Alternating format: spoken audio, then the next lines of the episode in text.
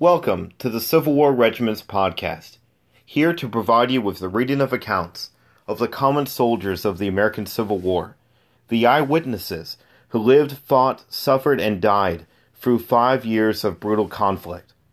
It is my hope that the reading of these accounts will make history come alive for you and offer a better understanding of the daily lives during the American Civil War. Today's account is from Soldiering the Civil War Diary of Rice C. Bull, edited by K. Jack Bauer. At the age of 20 years old, Rice Bull enlisted in the 123rd New York Regiment in August 1862. The young New Yorker survived the war, fighting in major campaigns in the Eastern and Western theaters. In the following account, Bull describes enlisting into the Army and heading off to war noting that he and his comrades were mere boys embarking on an adventure. Here follows his account. On August 13th, 1862, I worked with my father in the oat field until noon, gathering the grain. That afternoon I went to Fort Anne and signed the papers that bound me to Army service for three years, unless sooner discharged. I became a member of Company D 123rd Regiment, New York Volunteer Infantry. That night, I stopped at the Battle Hill Hotel in Fort Anne.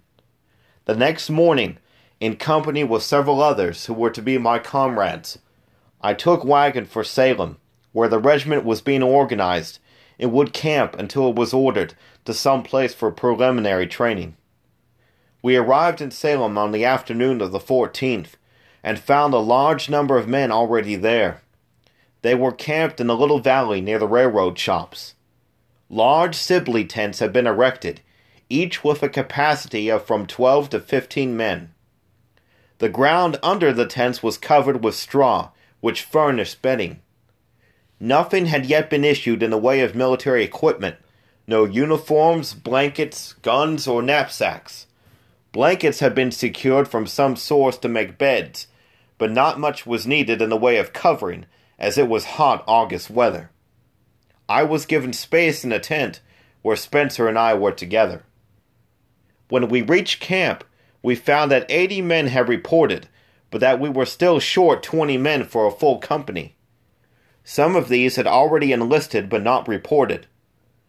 Our company was to be from the three townships of Fort Anne, Dresden, and Putman. Our officers were Captain John Barron, First Lieutenant Alexander Anderson, and Second Lieutenant Edward Quinn. The non commissioned officers had not yet been appointed. After we had been in camp three days, Captain Barron sent me back to Fort Anne to enlist more men. This I did, and 14 men joined. I was at this work for about a week and had an opportunity to go home, make a visit, and again say goodbye. When I returned to Salem, our company was full and numbered 104 officers and men. The non commissioned officers were then elected by the men, and their action approved by the colonel. I was elected a corporal. I would not go into much detail of our stay in Salem. There were some attempts made at drilling, but there was no parade ground as the field on which we were camped was small and nearly covered with tents. Every day the friends of the new soldiers kept coming from all parts of the county. Since they were in great numbers and swarmed over the camp, military order or discipline was next to impossible. By September 1st, recruiting was finished and all the companies had full numbers. Physical examination was then made, and nearly all passed and were accepted. Then we received our uniforms and most of our equipment which included old fashioned Enfield rifles. They were ungainly pieces, having the look of old age.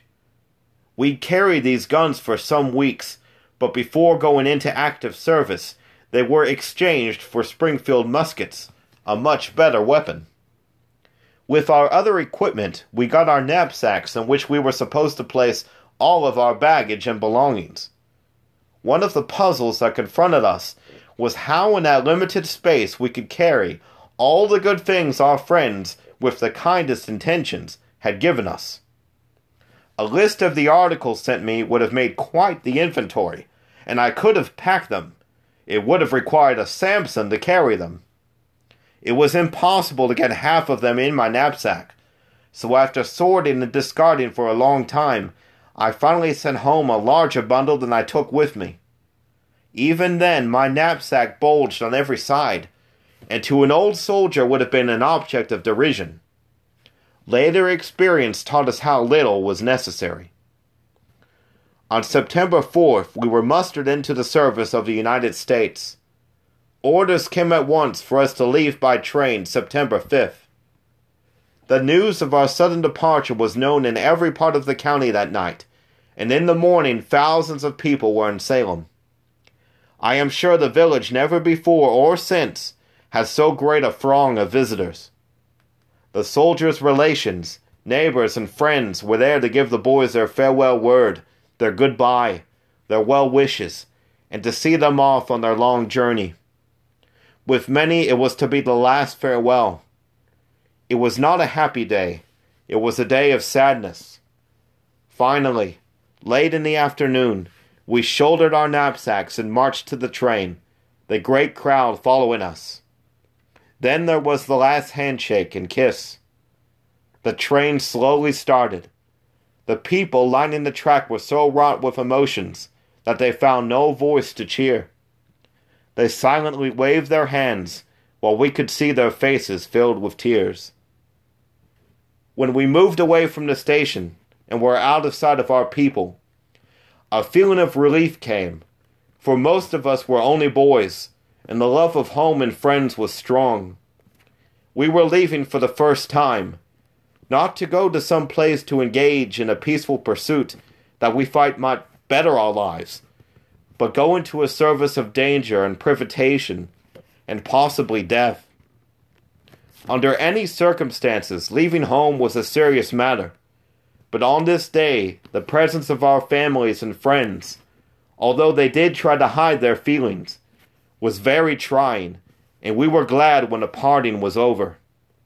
The boys were themselves again, and jokes and songs could be heard in every part of the train. Corporal Rice C. Bull, 123rd New York Infantry.